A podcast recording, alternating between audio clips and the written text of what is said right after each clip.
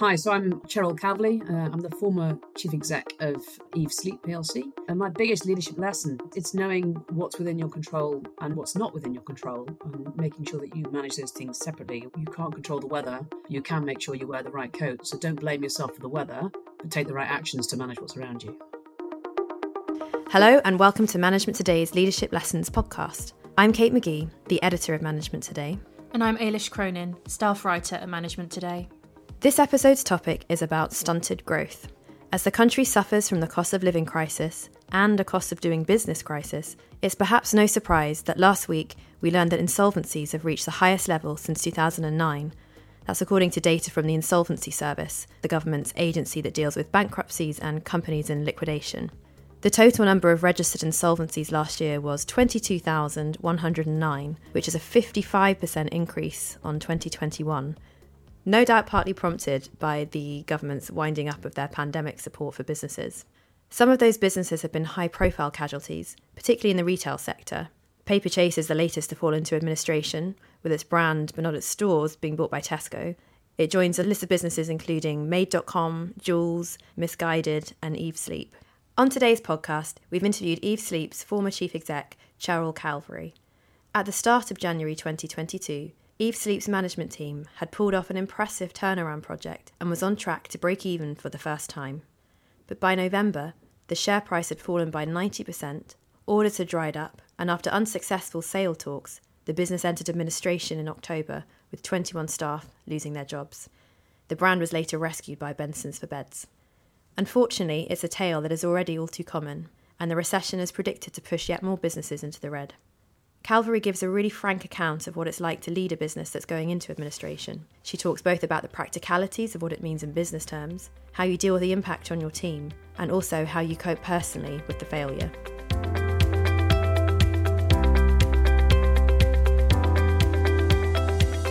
But before we get to that, let's talk about the wider landscape for businesses and how the government is, or isn't, trying to boost growth. In a rather scathing article for The Telegraph last month, James Dyson, the founder of Britain's leading vacuum brand, said the government's approach to business was stupid and short sighted. He told the paper that Sunak's government is keeping Britain in a state of COVID inertia, criticising the decision to increase tax on companies. He says the Conservatives seem to think penalising the private sector is a free win at the ballot box and that growth has become a dirty word.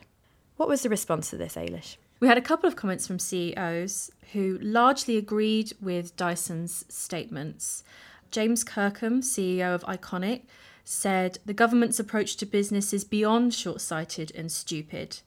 Businesses are now told we do not want to sell products to Europe with ease, while limits on immigration are pushing prices up and preventing people from working here. Higher prices and lower productivity as a recipe for ruin, not for growth. And we had Kiki McDonough, founder of the jewellery brand of the same name.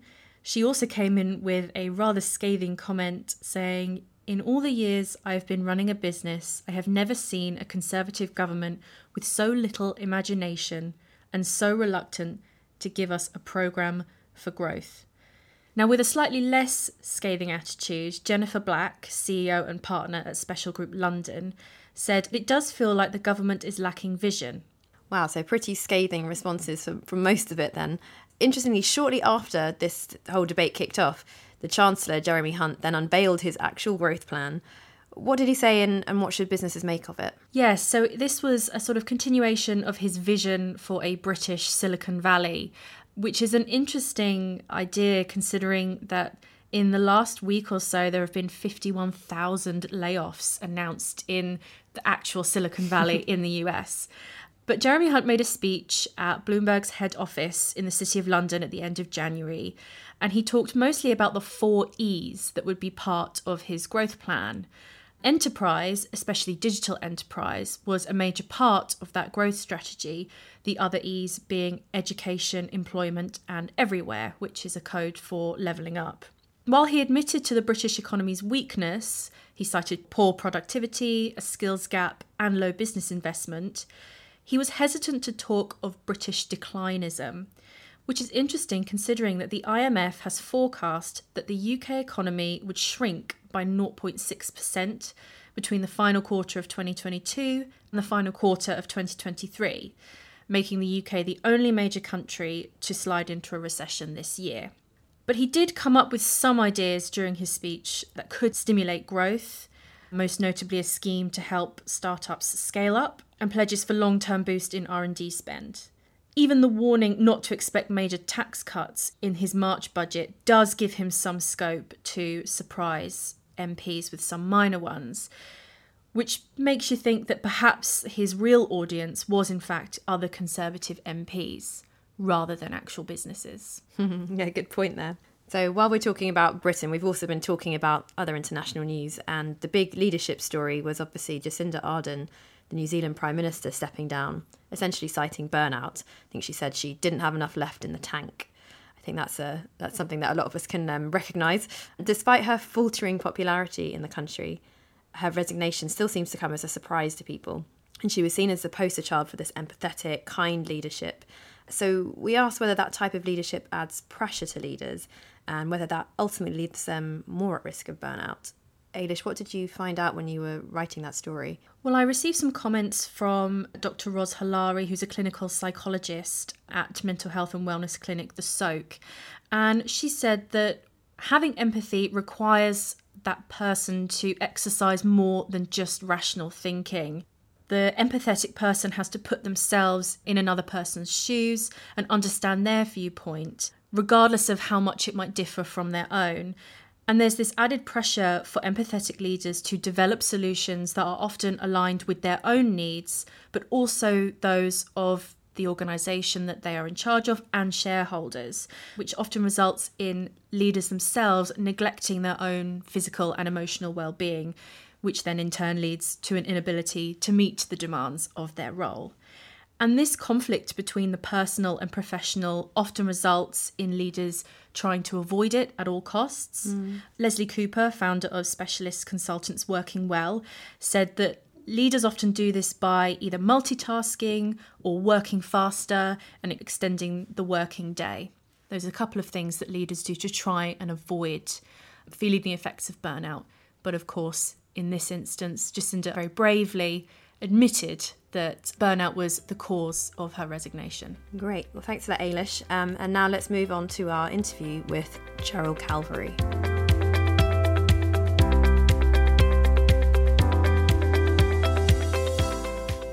Thanks for joining us, Cheryl.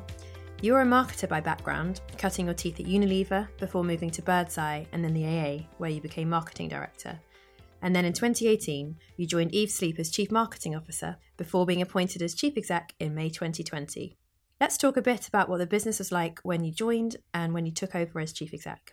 Yeah, so uh, I joined Eve very much because I wanted to join a business that was in a state of growth, which was early in its sort of development, and where I would have a real sense of the impact of what I was doing as a senior marketer.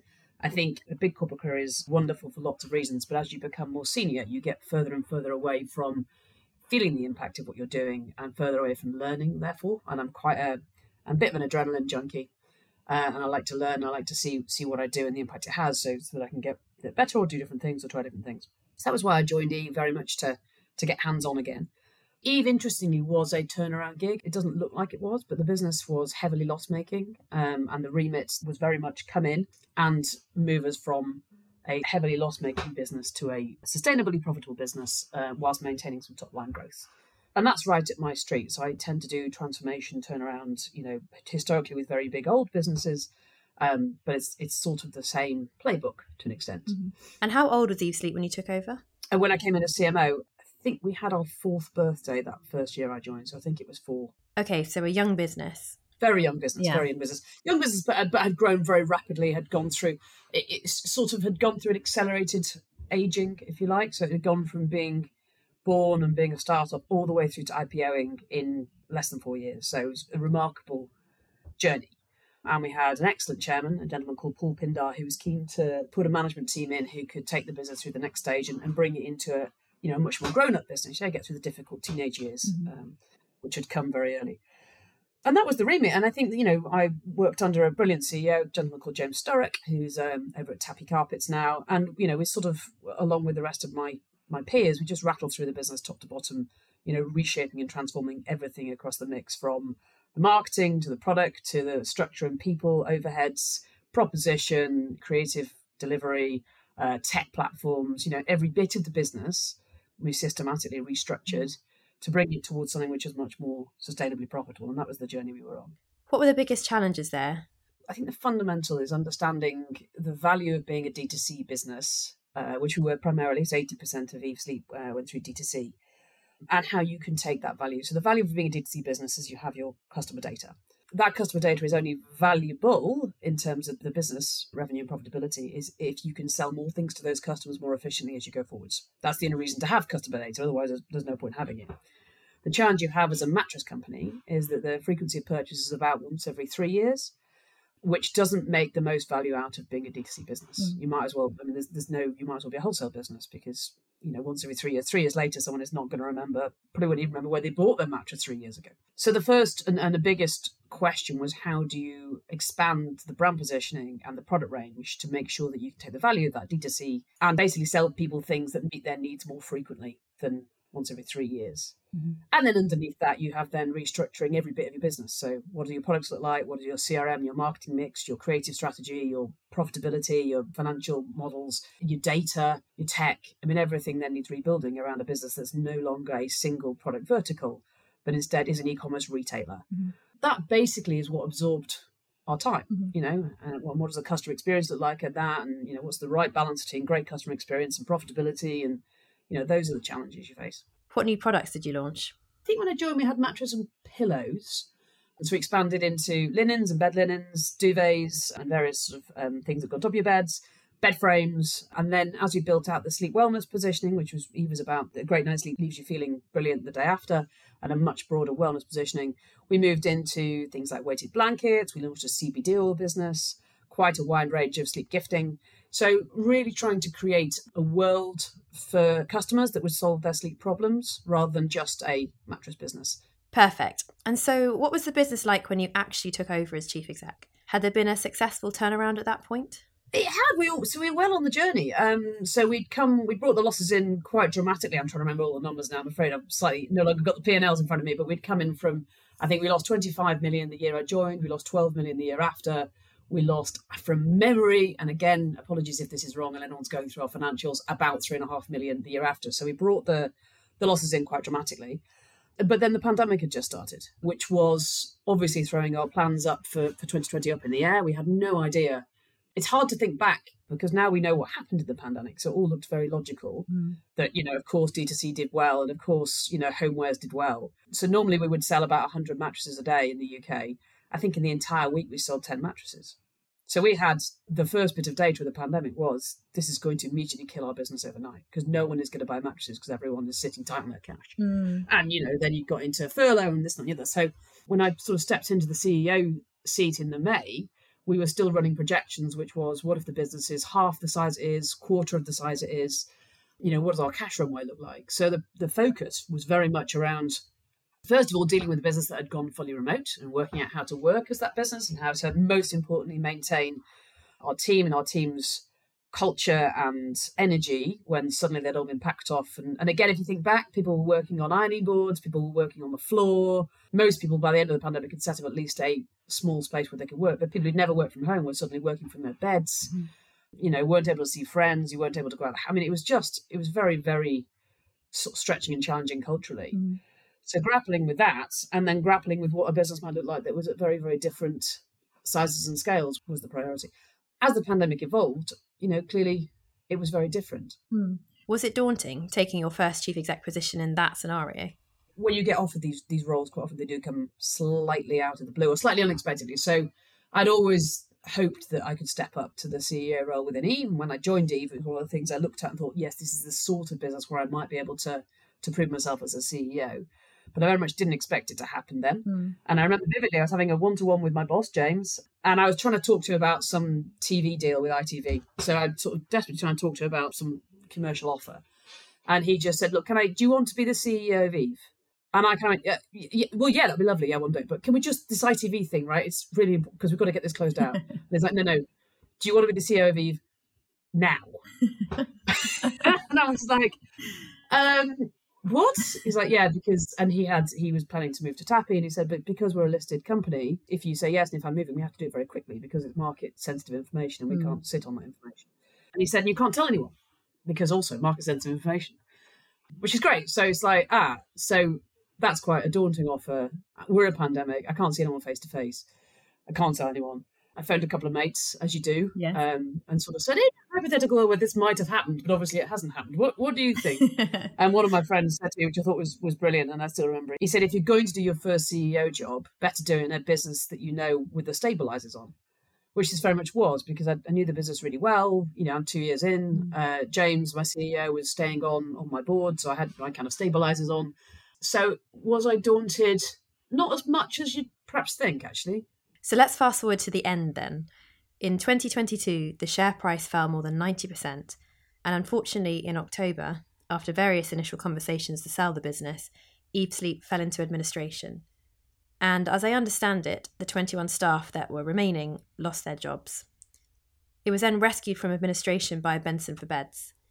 You released a statement at the time saying, the scale of Eve was simply insufficient to withstand the economic tsunami that has gathered momentum over the past six months.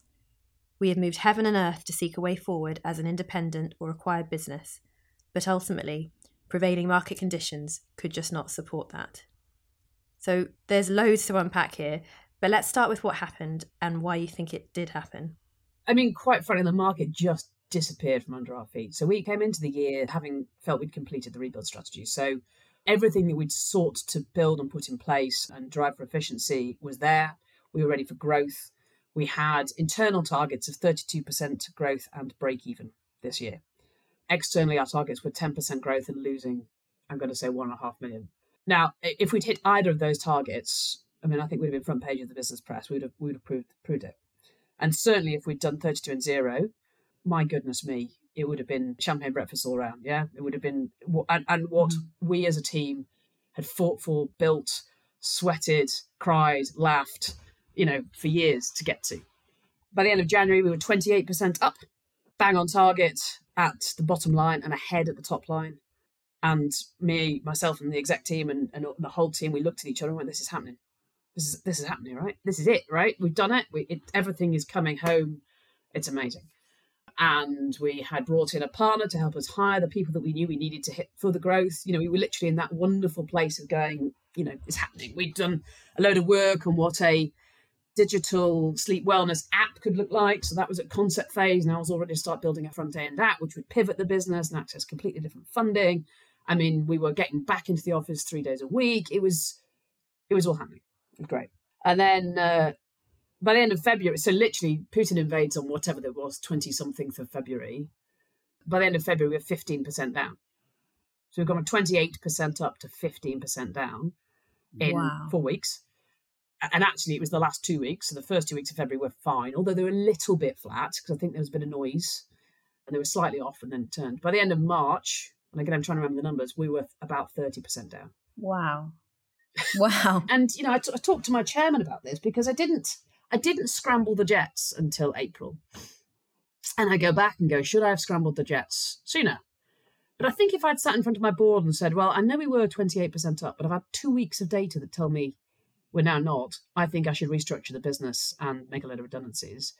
My board would have gone, you're nuts. That's really knee jerk. Yeah. I think you need to wait because we're grown ups and because this has never happened before. Mhm. So just been through a pandemic that had never happened before, and now we're in a market conditions that none of us have ever seen. None of us have ever seen. I mean, the homewares market by the end of April was nearly forty percent down. This is a twelve billion pound market. Like I didn't think a market could do that. Certainly not in a fairly stable country like the UK. I'm sure it can do that in in emerging markets. Sorry, just to clarify, when you say it had dropped by that much, is that just orders had stopped? Yeah. So orders just literally stopped overnight? Yeah. Right. So conversion rate dropped. If you look, so there's loads of metrics you look at, but if you look at SEO, so organic traffic, so the number of people who just search for mattress, Mhm. that had dropped by about 60%, Wow.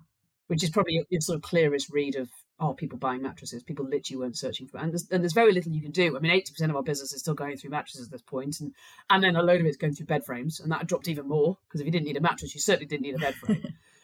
so the market just disappeared from under our feet. So we scrambled the jets. April, really, we probably kicked off a right, we've got to absolutely do everything to strip cost and, and rebuild the business. We resourced all of our products. We restructured all of our team, went through very wide ranging redundancies. We went through all of our financial structures. We pulled out a whole load of overheads. We pulled out all sort of cultural benefits. We did everything. We put, we exited every single contract we could exit.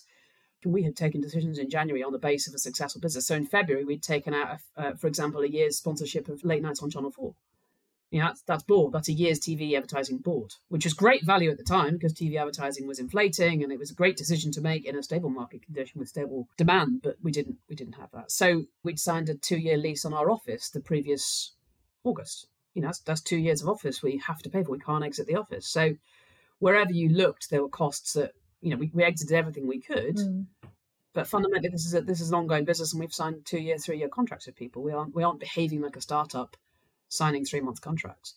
So we we worked incredibly hard. At the same time, we'd had investors approach us in January looking to buy the business, private investors, and we'd been talking to those guys in a you know an ongoing basis on the basis of we weren't at that point launching a sale process, but these guys looked the right guys to to take, and we always intended to sort of go private at the end of the year anyway, but I did off the back of a successful year. And we realized we were going to have to kick off a formal sale process because we needed very clearly needed an injection of funds to see us through this difficult period. It wasn't it wasn't easing off at any great pace. So June, July, the market was still down. We'd done an awful lot of restructuring. We pulled our cash burn in very dramatically.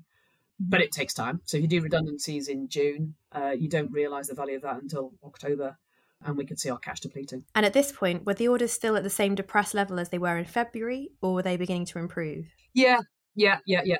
I mean, there was there was some improvement. We were working incredibly hard on pricing. We would discount very heavily to try and find a sweet spot that could drive pricing. We also had underlying product cost inflation. So I don't know if you remember, but at this time also there was huge inflation in, in costs. It's still going on in a lot of markets. You've got logistics cost inflation. And at the same time, marketing costs were going through the roof. So one of the challenges is that a lot of D2C businesses raised money in, in the pandemic. So people like Cazoo and Cinch and Deliveroo and just you know insert D2C business. Mm-hmm. And all that money was flooding into the, the media market over quarter one and quarter two. So TV costs and, and search costs were going through the roof. So you had this perfect storm of cost of doing business going up, cost of product going up, demand dropping. And there had been also wage inflation. So you, you got everything coming. Perfect storm, yeah. Absolutely, which is why I described it as a yeah. tsunami of market conditions. I mean, it, market conditions in the wider sense, you know, from supply side to cost Right, now take me to October. We then spent sort of six months in a very, very emotionally stretching place. I don't think I've ever had to straddle such a wide emotional range from minute to minute. So, on the one hand, talking to lots of investors, and I must have spoken to over 200 investors over the space of about six months, all of whom were interested in buying the business. We had three indicative offers, and all that is a lot of work, a lot of work, particularly on my CFO as well uh, a lot of meetings, a lot of presentations. I described it as it's being it's like being on a constant viva on your business. So you go into a meeting, and I remember vividly at one investor meeting, the guy says, "If we go back to 2019, I see that your pillow attachment rate doubled in March. Can you just tell me why that was?" hmm. Yes. there's, there's lots of that sort of stuff. You're, you know, you're doing. Luckily, I've got quite a quite a good memory, and I'm quite I'm quite nimble on my feet, so I think we got through most of it. But you are like, this is it's, wow. it's like yeah, literally, you know, I'm doing a PhD on my business. It's exhausting. So you do a lot of that, uh, and a lot of sort of toe to toeing with various people, and and also it's quite emotionally up and down because you'll have great meetings, and then they'll go, yeah, we want to meet you again, or they won't, or they'll put an offer down, but then they don't back it up. So it's, you know, and you've got board meetings, and you've got meetings, and then in the middle of it all, trying to continue to serve customers, but serve customers with a team that's depleting because we've been through redundancies. How many redundancies did you make? I can't remember. I'm going to say it was about 25 to 30%. Okay. Can't remember exactly, but it was that sort of number. So we went from a team of about 65 odd to a team of about 45 odd mm-hmm. back in June. So you've got a depleted team and, you and you're dealing with the cultural fallout there. The redundancies are awful uh, and they're emotional. So we always celebrate people leaving Eve, right? Eve is a place you come and you spend your time and you learn, and then we celebrate you moving on to great new things. And, you, and it's very hard to do that with redundancies. So it, it knocks the stuffing out of both the people leaving and the people who are there. Mm-hmm. So you're dealing with sort of that real cultural low. But people, we, we need to keep serving customers. We need to do everything we can to continue serving, but we're having to deconstruct the business. So everyone comes to work to build and build and do great things. And actually, what we're doing is we are exiting product lines, we're pulling out of projects, we're cancelling projects. So the sort of positive energy is very low. On the other side, you know, sort of the worst bit of it is you're also dealing with, particularly as you came towards the end, you're dealing with the fact that you've got a cash runway that's running out and you're dealing with suppliers that you're not paying on time. Mm-hmm. You're dealing with staff looking you in the eye and saying, well, Have I got a job in October? And having to say, I genuinely don't know, but I promise you we're paying you next week. So the emotional stretch of going from those conversations to jazz hands, look at the amazing business. Come on, investors. This is this is a huge opportunity. All we needed was a couple of million. It's I mean, Benson's of Beds have got the deal of the century on this business, and I think they know that. Mm. And, and, and look, I think people can do it in different ways. I mean, we are as a business, and I as a leader, and my exec team as a team are incredibly transparent and honest and heartfelt people. So we the whole process, as much as we could by law, we kept the team completely involved and up to speed. That meant that all the emotion of the process happened continually through the process. That meant eight months of emotional stretch. Wow. But it meant we'd done the right thing by everyone. So, you know, when the end came, most people had secured new roles. We'd given them lots of warning. We'd supported them in securing new roles. So I think whilst there was 21 jobs lost, I think there was only about five or six people, of which myself and my CFO and my COO are three, because we had to focus on the business, who didn't have jobs to go to lined up. And was there a moment during that period where you thought, okay, it's over? You're running a weekly cash flow model, and we've been running a weekly cash flow model for, since June. So every Monday morning, well, indeed, every day, this thing was constantly updating as we have as we had information coming and going, costs going up and down, and, and sales going up and down. So we always knew at any point in time what the likely end date was, but that hmm. end date was moving. So the hardest thing for my team is the team kept saying, "When do we run out of cash?" And I said, "Well, if you look at it today, we run out of cash on X date." Mm-hmm. But by the way, tomorrow that date will have gone out three weeks because we're doing this and this and this. So it, it's a moving feast, and there is, you know, there are definitely moments where you where we thought, I thought we could trade through this, and you know, I think I think the September we'd managed to pull the cash burn into 120,000. All we lost in September was, I think, 120,000 pounds, or 150,000 pounds. Mm. So you, you, kind of you're so close to break even at that point. Oh, it's so frustrating. But at that yeah. point, we had about 500,000 pounds left in the bank, so you, you just not got what you need. It was we were so close, so close. So tell me about the moment where you had to get the team together and decide that administration was the only option. So we brought our advisors on mm-hmm. in September because you are balancing, mm-hmm. Uh, and anyone who goes through this will, will know this this very painfully. So you're balancing three different needs. So normally as a CEO, your number one priority is to, to create shareholder value, and that is your obligation, your fiduciary duty to generate shareholder value. So you protect shareholders above all else. When you come to a point where there's a risk the business will not be solvent, your duty switches to protect creditors. So you now have to protect creditors ahead of shareholders but you must protect all creditors equally. So you cannot say, I'll pay my staff, but I won't pay a supplier unless you have good reason. And if there's a view that you have not protected creditors equally, then the creditors could sue you. Individual creditors could say, hang on a minute, you paid these people, but you didn't pay me, you should have paid me. So you're balancing the creditors you've still got the shareholders that could say that you'd mismanaged the business. They could sue you for mismanaging the business. Mm-hmm. So you're sort of trying to balance these these two things off, and then obviously you've got customers that you're you're needing to serve and, and deliver product to as well in the middle. So we brought our administration advisors on board fairly early because we weren't. I was very much very uncomfortable with making we as a team of making creditor decisions because every week you're making decisions on who you're going to pay. And I wanted to make sure mm. those decisions were supported by advisors, and at no point could were we left sort of hanging, yeah. if you like, and at risk of, of doing the wrong thing by any one creditor. So they, we brought them on board. I'm trying to think, but I think it was early September. And then the point at which you you decide to put the business into administration again is is a difficult one because it's a question of is the business solvent? Can the business pay its debts? What's the cash flow looking like? And every week there's money. Every week there's another half million quid coming into the business. So every week the business can go forwards again but it's about how much you owe at that point and at what that point that becomes untenable. Unfortunately, your tale has become all too common. In the UK, the era of cheap money is over. There are a lot of zombie businesses that are expected to fold, and then there are businesses like yours that are doing very well and then suddenly have the rug pulled from under them. So, looking back on it now, do you think there's anything that you or the business could have done differently to avoid ending up in that situation? And I'm sure there'll be lots of business leaders listening to this now thinking, what can I learn from this situation? What can I do differently to avoid that same fate? I think when I next go into a business, the first thing I will do is understand absolutely in minute detail the cost base and the flexibility of that cost base. So I think the last time we had economic upset, which was what was it, the dot com bubble, which was what 2008 maybe. Mm-hmm. You know, I was very early in my career, and I certainly wasn't close enough to a to a business P and L to be making big commercial decisions on that. So it's the first period of real unrest and instability. I think knowing exactly what percentage of your cost base you can exit at speed mm-hmm. and making sure that percentage of your cost base is, is, relatively high is absolutely key to deal with with uncertainty. Um, so I would recommend any leader have a proper session with their CFO and whoever else in their in their business really earns a material amount of cost and go right through and, and, and allocate every single bit of the cost base with its flexibility. You know, how much is, what's on a one year contract, what's on a two year contract, what's on a three year contract, what could you exit with three months, what could you exit tomorrow? what would that look like? And then step back and look at that proportions. And if you've got a very high proportion of your business on a long term fixed cost base, as in you can't exit it fairly quickly, mm. do everything you can to change that as soon as you can. So I would definitely do that. I think understanding properly where costs that are spread around the business sit.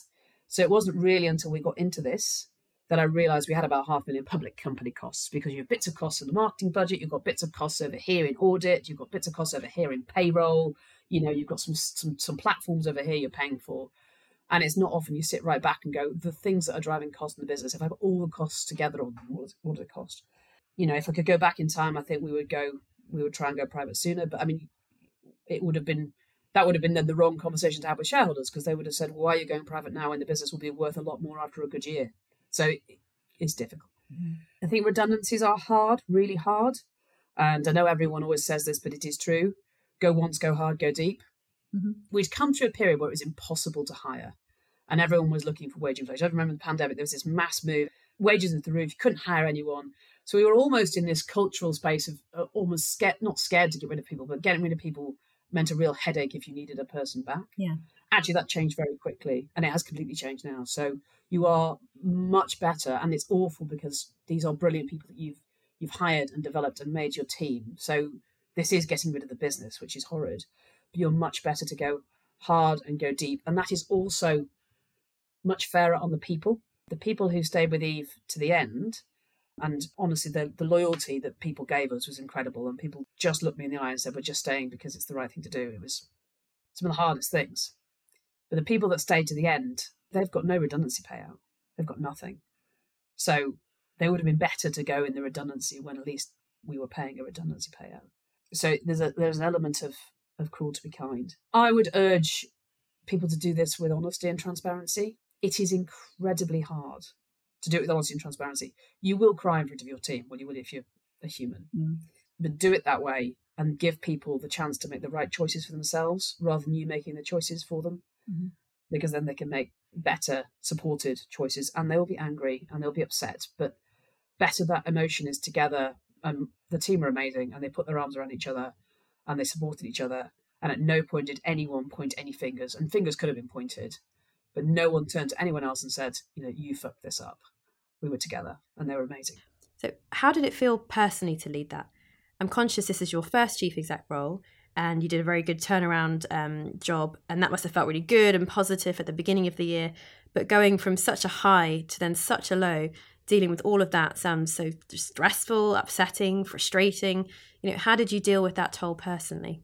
I don't know really. I I mean, I was talking to Nicola over at, at Made actually. I didn't sleep a lot. I didn't eat a lot. I lost about half a stone. So you know, highly recommend the uh, business going bust diet. diet. It's just about the most effective diet I've ever done. People are saying, "God, you look amazing." I'm like, "Yeah," because I'm like stone lighter than normal. Um, I had to stop drinking. That sounds like I'm a heavy drinker, but I couldn't have more than a couple of glasses of wine before getting very emotional.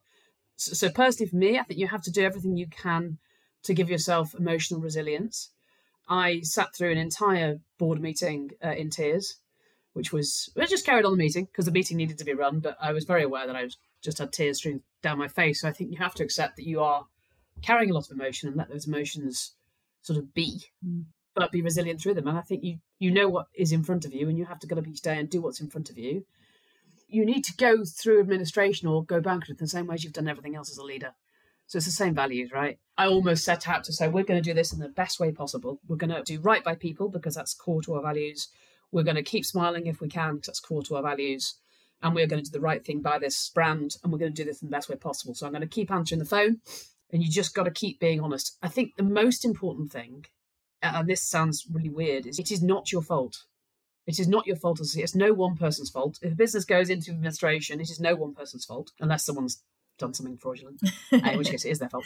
Um, so you're all in this together. You all made collective decisions that got you there. You're all going to do your best to get yourself through this. When you accept it's not your fault, you then are not defensive about it, which is really important.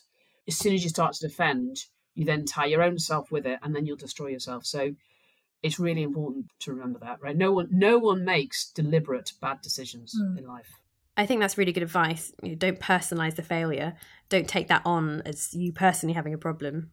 You personalize how you do it, right? Yeah. How do you manage it? That is yeah. intent, very personal. And definitely hold that tight to yourself and look at yourself each day in the mirror and go, Did I manage that right? Did I manage that the way I wanted to manage that? Am I proud of myself today? And am I proud of the team today? But what's going on is not your fault. We are in a crazy world. Mm. I think that's good advice as well because you have agency even in that situation. You know, you still have control and you can still choose how you behave. I think that's a very empowering message. You know, it's not all these bad things being done to you. You have a way of behaving and a choice. Um, and I think that can be difficult as well because people always say they have values, but to consistently keep those values at a time of great pressure is really commendable. Um, so, what came next for you? what is coming next? what is coming next? Um, How did you? What have you done? What is coming next? What came next? So, so well, when when the business went into administration, I, I sort of hit the wall fairly hard. All the stress and emotion I've been carrying for eight months sort of came out, and I, I hid under the covers, and I put my phone in a drawer for a week or so. And actually, the, the outpouring of support and care was remarkable. At the time, I couldn't really uh, read any messages because they were just upsetting me more. But it's very lovely. Uh, everyone was very lovely. And what comes next, I don't know. So I think all the team are now into roles. The brand is with Benson's, and they've got an absolute steal. So for, for six hundred thousand pounds, so less than the price of a, of a, of a very small house in London, they've bought a brilliant brand with thirty percent brand awareness that was doing thirty million in revenue. So I I wish them all the luck in the world. They've uh, that we have the final poignant moment. So we have a, a, a little sloth, which is our TV ad, and I've got the puppet sloth, which we make the ad with. with. It's quite an expensive thing to make. So he's here at home, ready to go to Benson's. And the post bag turned up yesterday to put him into to send him to Benson's. That's the final asset going to Benson's when I go to the post office this morning. Um, I know, I know, I know. And do you know what? I should have posted him earlier this week and I haven't. So I don't know what next. I'm reflecting a lot. I think one thing I will say, and anyone again that goes through it, is it doesn't have to take a lot out of you. So I've got my, probably minor PTSD at the moment for for Zoom calls. So I don't have the legs to go immediately for another another big CEO gig. I'm exploring a startup in a social enterprise space with a with a mate, um, which is quite exciting. And I'm looking for how I can bring my experience to help some other businesses. So I'm looking to how I can do advisory work with scaling businesses, small businesses, young businesses, businesses going through this sort of crisis. I'm training as an exec coach which I think will be hugely valued to try and help some other leaders through this. And I'm picking my kids up and dropping them off at school for the first time in their lives. and I made my eight year old a birthday cake for the first time ever. So I'm sort of pretending to be a bit more of a, of a, of a, of a normal human being, a bit less of a, of a robot. Great. But has it put you off being a chief exec in the future? No, I am reflecting long and hard on where we are as a society and culture. And I think this very painful reshaping we're going through at the moment, and it is going to be painful and it's bloodbath, and a lot of people are going to get very hurt. And I think it's needed. I think we'd got to a place where we were, you know, last days of Rome, we were overblown in our consumerism. And, you know, we had a, if there's a food sharing, there's an app called Olio, which is invented to help you share the food you don't get around to eating. Mm-hmm. A society that has to invent an app to share its spare food because it's over consuming so much that is symbolic, I think, of where we had got to. Mm-hmm. So I think this reset is needed, and I think the economy and culture will grow out in a very different way. I think social enterprise and community were much more at the heart, and the business I'm building with a with a mate is a, a social enterprise community based business. So I'm definitely not above from being a chief exec again. But I think if someone came to you tomorrow and said, "Look, I've got a super high growth business which has got massive margins, which has got huge VC funding, and it really needs a chief exec to smash it," I think I'd probably go, I'm not sure that's what I want to do. I think I want to chief exec something which is much more holistic in its impact. Yeah, I completely agree. The age of abundance is over. And I think it'll be interesting to see the shift. Um, it, it does feel like there's this fundamental change in the business world that we will see playing out in the coming years. Thank you so much for sharing your story and being so open and honest about it. I think, first of all, that people listening to this will learn a huge amount about how to actually run a business that is in that situation. But also, I think it'll be a massive help because, as you said, a lot of people are going to be facing similar situations. And hearing how you got through it with grace and courage and came out of it with positivity is such an inspiring story. So thank you so much for sharing that with us. Oh, you're very welcome. And if, any, if anyone out there wants to reach out to me who's going through the same thing, I genuinely have an open door. Great. Thank you so much, Cheryl, and best of luck with what you get up to in the future. Thank you. So that's it for today. Thanks for listening to Management Today's Leadership Lessons. If you enjoyed this podcast, please subscribe. We're available on Apple, Spotify, and wherever you get your podcasts.